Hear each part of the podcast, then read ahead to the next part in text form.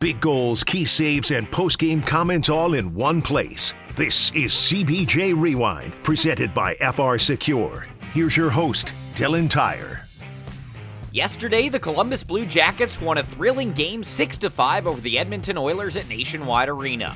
The scoring got started just a minute and 14 seconds into the first period when Kirill Marchenko scored his 15th goal of the season. And out to the neutral zone come the Oilers, and they turned it over to Johnny Gaudreau. Johnny in the slot, tried to pass it right side to Jenner, and by the time he got it to him, Boone was a little bit too deep to get a shot away. Follow up chance, and there's a score! Kirill Marchenko goes to the front of the net and pokes it home in a minute 14 seconds in. The Blue Jackets take a 1 0 lead as that is a Marchenko. The Blue Jackets carried that lead into the second period and added to it when Boone Jenner scored a power play goal a minute and 33 seconds in, tipping in a Patrick Laine shot.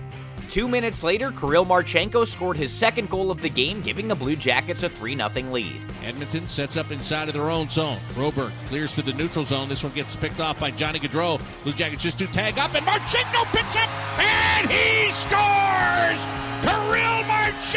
Put it in the upper right hand corner, just like a postage stamp. That's a good bingo, and it's a 3 to nothing game. Two minutes after that, Patrick Laine scored his 17th goal of the season, making it 4 0. That would spell the end of the day for Oilers goaltender Jack Campbell as Stuart Skinner took over for him in net, and that gave the Oilers life. They reeled off four consecutive goals from Warren Foegele, Leon Draisaitl, and two from Connor McDavid, tying things at 4 4 going into the third period. But the Blue Jackets bounced back at 9 1 as Jack Roslovic scored his fifth goal of the season, making it 5 4. Patrick Laine from the red line just plays it into the left wing corner. Bounces to the Oilers, Philip Broberg. Now given away to Kent Johnson. And left for Laine with a shot save made. Follow up chance and a score! You don't know Jack! Jack Roslovic buries it, and the Blue Jackets are back on top. It's 5 to 4. Then at 14:56, Roslovic scored again, giving the Blue Jackets much needed insurance. Out to the red line, lifts the puck high in the air. Short hops the end boards in the Blue Jacket zone, right to the stick of Gavin Bayreuther. Bayreuther ahead for Roslovic. Up the left side he comes, he shoots, and he scores! Give him two on the day! Jack Roslovic makes it 6 to 4!